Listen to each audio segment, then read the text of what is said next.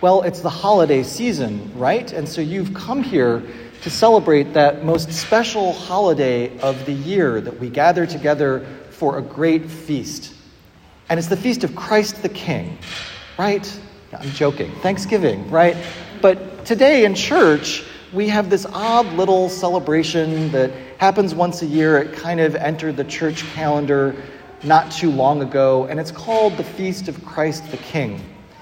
Was actually instituted by a Catholic pope in the 1920s, and his intention to do it was to emphasize the place that Christianity should have in public life, that Christian values should rule the people.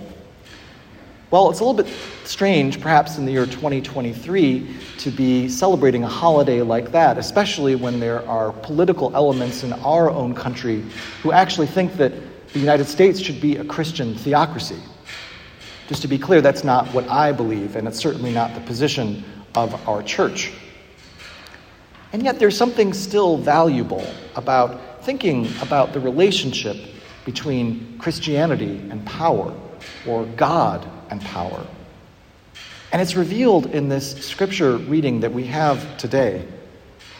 Jesus tells us what power really is. In this world that is obsessed with power, based on so many different things that are fleeting and ephemeral, he tells us what power is in God's kingdom. Power comes from love, power comes from acts of kindness.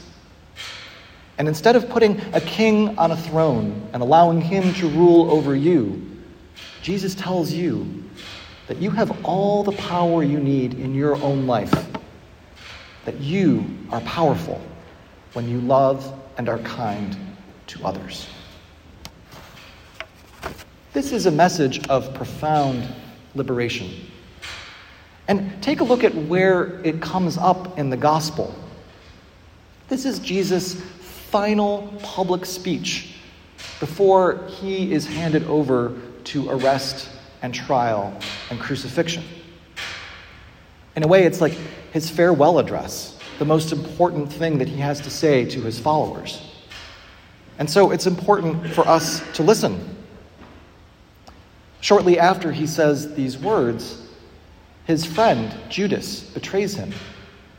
Judas, a person who demonstrates the power that individuals have in our own relationships, our friends and family, those in our circle who exert influence and power over us.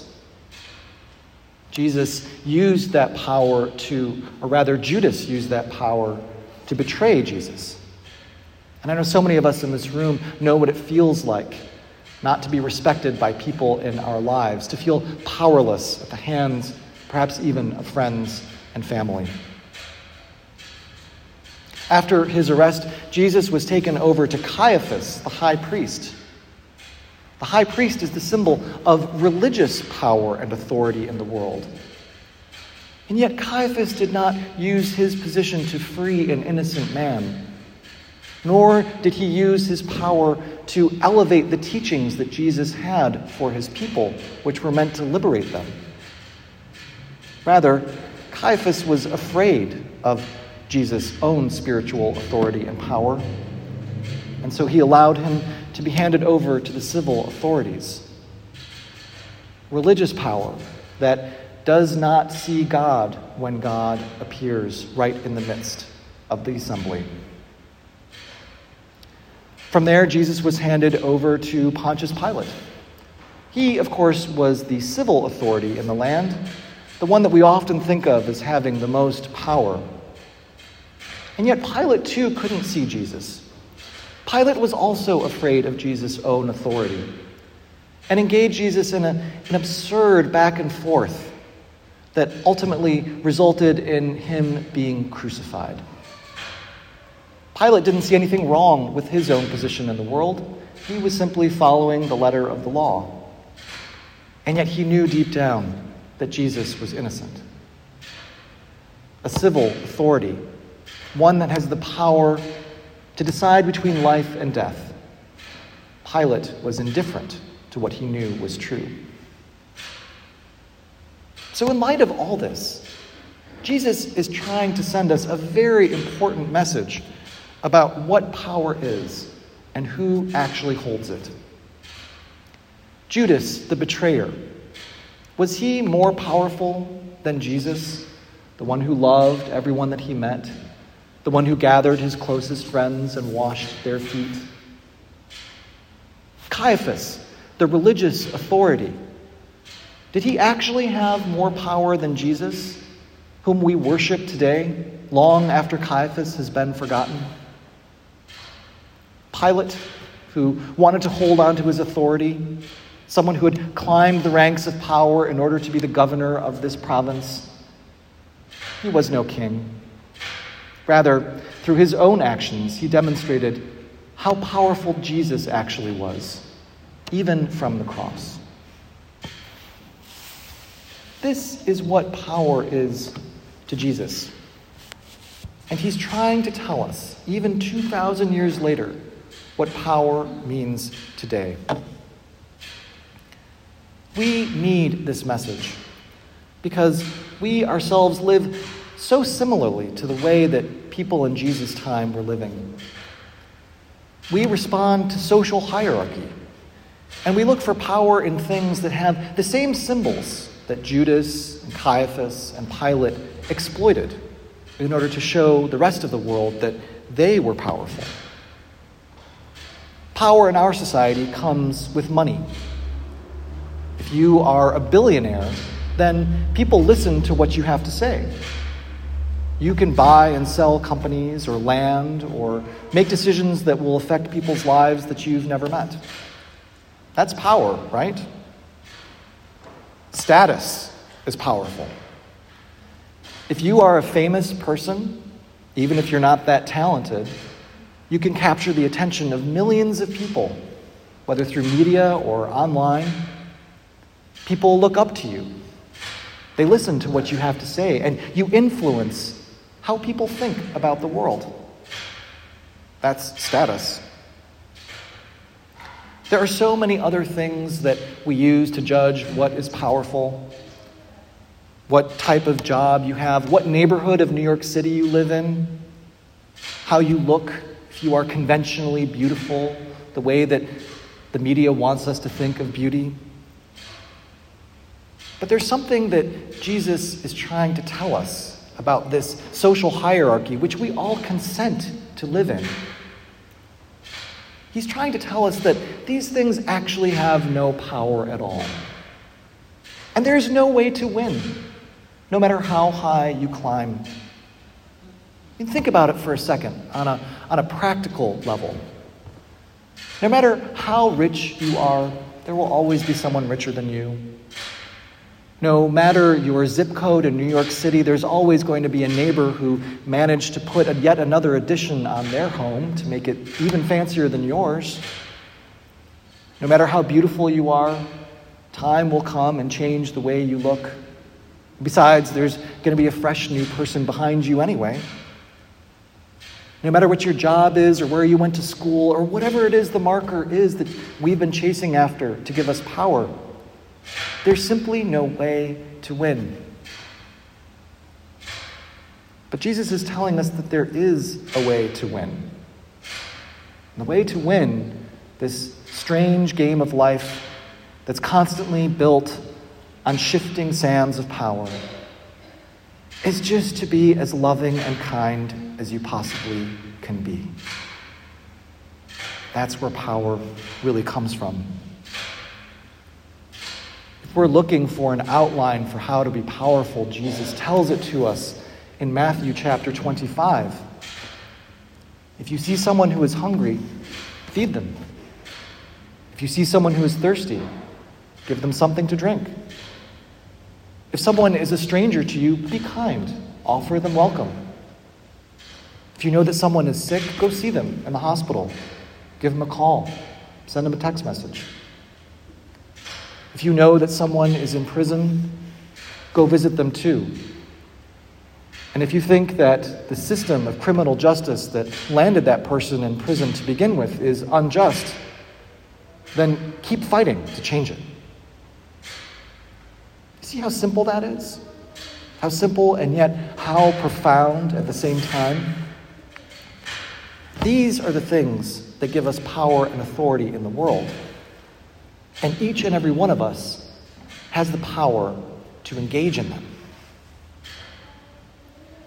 Think for a moment about who has been powerful in your life. Most certainly, there have been people who made you feel small or not good about yourself. Those people might have even been people in your own family or close circle of friends. Might have been a teacher or a boss. Or maybe when you open up your phone or look at the news, you look at the figures that are held up as powerful and think of yourself as less than. Jesus is trying to tell you that these things only have power because you give them power. The people who have actually been powerful in your life are not the ones who have hurt you or made you feel small. They're the ones who have helped you or lifted you up. They're the nurturers in your life who fed you when you were little and hungry they're the people who saw that you were thirsty and gave you something to drink. They're the ones that you met that you might not ever meet again in your life who were kind to you and gave you a different vision of what this society can be. When you were sick, yes, it was the doctors who helped you, but it was also those people who were praying for you, who told you they were praying for you.